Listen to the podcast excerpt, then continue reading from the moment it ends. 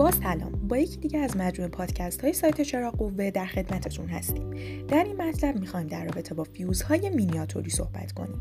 فیوز مینیاتوری یکی از المان های اصلی استفاده شده در سیستم سیمکشی یک ساختمان محسوب می شود این فیوزها از ایجاد اتصالی در مدار جریان برق جلوگیری می کنند بدین صورت که اگر جریان برق عبور داده شده بیشتر از جریان اسمی یک مدار فیوز مینیاتوری باشد این وسیله جریان برق را قطع می کند به همین دلیل می تواند امنیت وسایل الکتریکی را تأمین کند و نقش مهمی در حفظ جان افراد داشته باشد. کلید یا فیوز مینیاتوری با نام اختصاری MCB نیز شناخته می شود. این وسایل کلیدهای قطع جریان مینیاتوری هستند که می توانند از تجهیزات و وسایل خانگی و صنعتی در مقابل عبور جریانهای غیر مجاز برق محافظت کنند.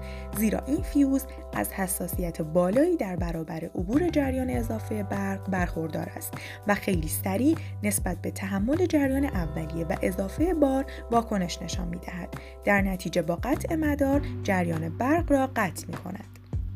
به همین دلیل می توان این فیوزها را یک وسیله حفاظتی دانست که برای تجهیزات و مدارات الکتریکی استفاده می شود تا در زمان جریان اضافه برق با قطع مدار از تجهیزات الکتریکی محافظت کند و از آسیب دیدن آنها جلوگیری کند.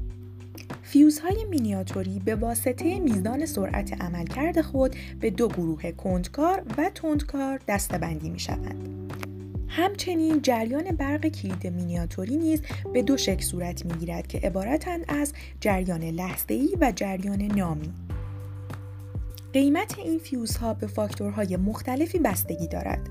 حد اکثر میزان تحمل شدت جریان عبوری از فیوز، وزن، متریال به کار رفته در آنها، ولتاژ و دمای کارکرد از موارد تعیین کننده قیمت این فیوزها هستند.